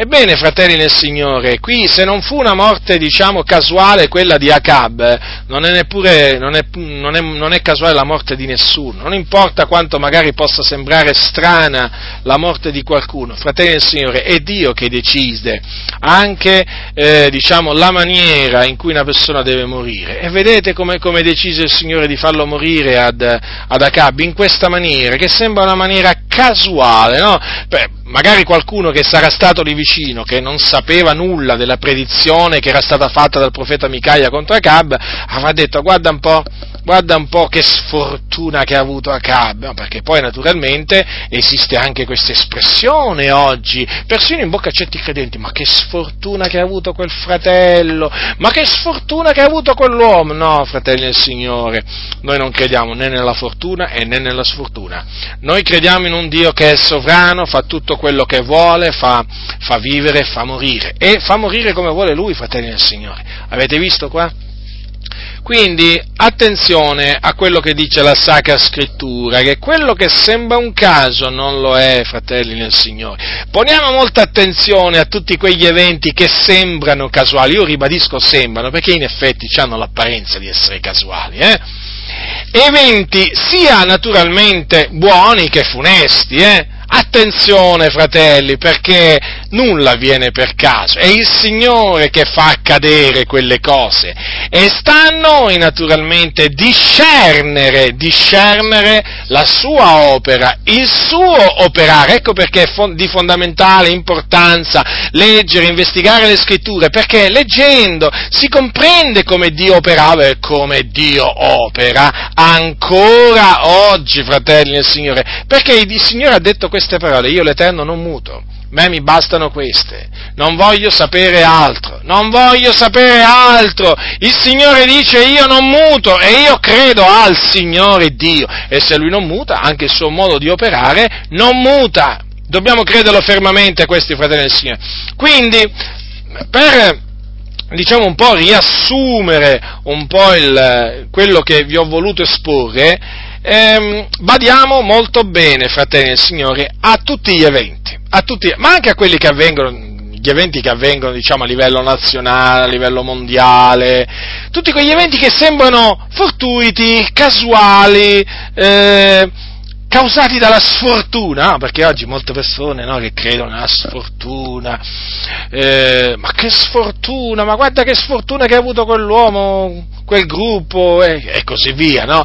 No, fratelli del Signore, poniamoci molto, molta attenzione perché è Dio all'origine di questi eventi, c'è il Signore, c'è il Signore, fratelli. Voi mi direte, ma allora anche nel caso qualcuno viene ingannato? Eh sì, sì, c'è il Signore Signore, sapete perché? C'è un passo nella Bibbia, c'è un passo nella Bibbia, al capitolo 12 di Giobbe, eh, che, che, dice così, sapete, ve lo voglio leggere nella versione nuova di Odati, non uso mai la, la citazione della nuova di Odati, ma ogni tanto la uso perché? Perché qualche passo l'hanno tradotto, l'hanno tradotto correttamente, e infatti molte versioni, molte versioni, inglesi proprio l'hanno tradotto così, che dovrebbe essere tradotto così, purtroppo nella riveduta non l'hanno tradotto così.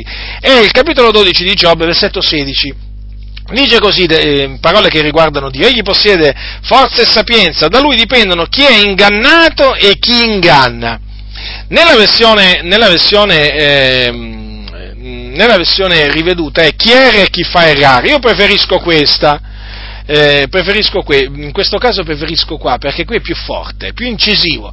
Da lui dipendono chi è ingannato e chi inganna. Avete capito quindi? Quindi alla fin fine vedete che Dio è sovrano anche nel caso qualcuno viene ingannato, perché da lui dipende, dipendono sia chi inganna che anche chi viene ingannato. Ora voi direte, ma com'è possibile? Ma perché il Signore fa quello che vuole, naturalmente ha dei disegni, ha dei piani che chiaramente non è che ci è dato di conoscere tutti i piani del Signore, tutti i disegni del Signore e il Signore si usa anche di ingannatori per adempiere i suoi, i suoi piani, fratelli, anche di persone ingannate.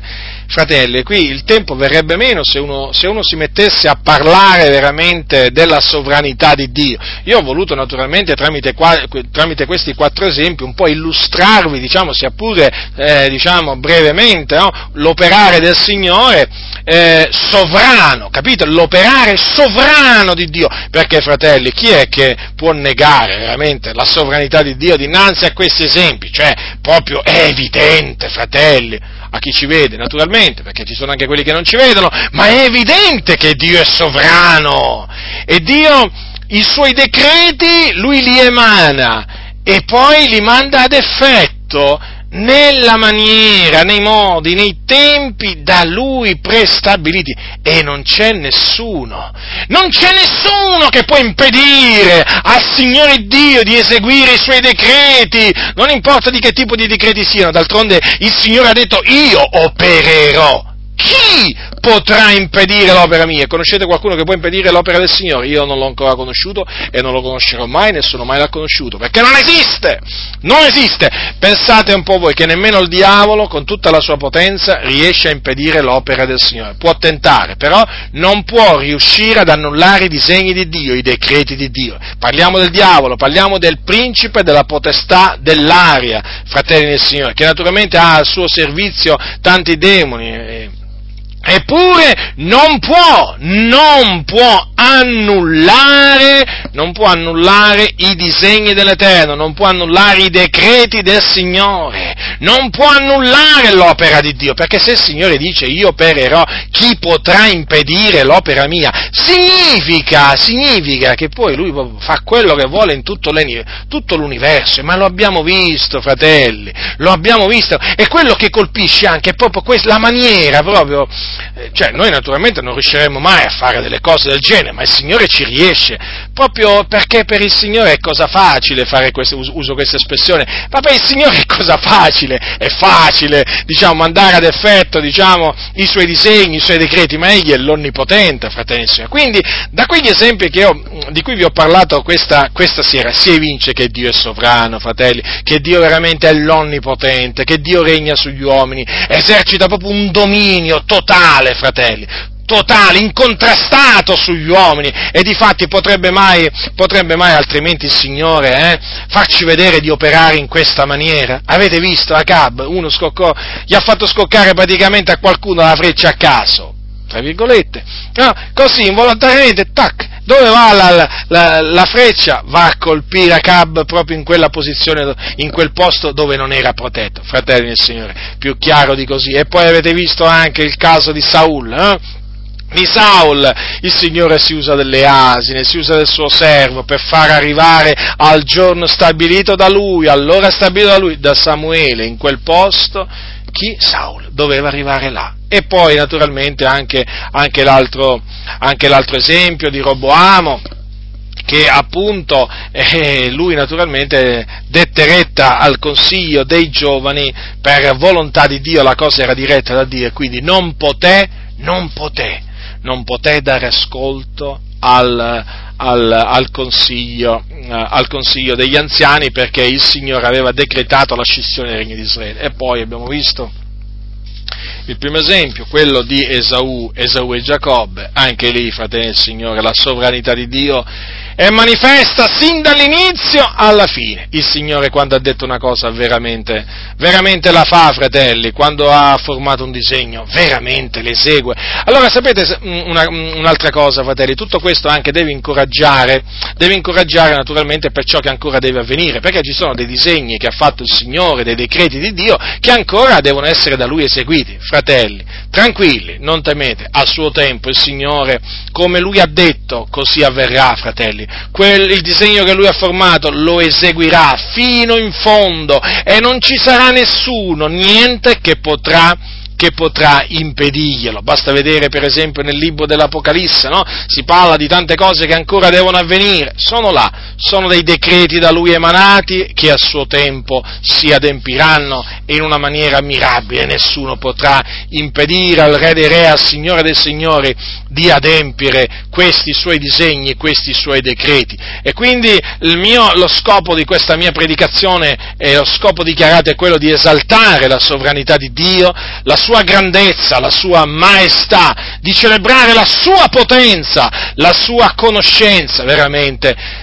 di celebrare il nome del Signore perché Egli è degno di essere celebrato, perché fa cose impescrutabili, fratelli nel Signore, fa cose impescrutabili, cose veramente che sono troppo alte per noi, troppo alte, troppo alte, fratelli nel Signore. Egli veramente, Egli è veramente un grande Dio, un tremendo Dio e tutte queste cose ci devono incutere ci devono incutere timore, timore e quindi ci devono, ci devono spingere a, ehm, a, santificarci nel cospetto del Signore, perché è un grande Dio così, fratelli del Signore, va temuto, e se va temuto bisogna osservare i Suoi comandamenti, l'osservanza dei comandamenti di Dio, lo sapete, temi Dio, osservi i Suoi comandamenti, perché questo è il tutto dell'uomo. Dio è grande, fratelli del Signore, e ricordatevi che Dio è più grande dell'uomo, non è l'uomo più grande di Dio, è Dio più grande dell'uomo, Egli è Dio Dio. Egli era Dio, Egli è Dio, Egli sarà sempre Dio.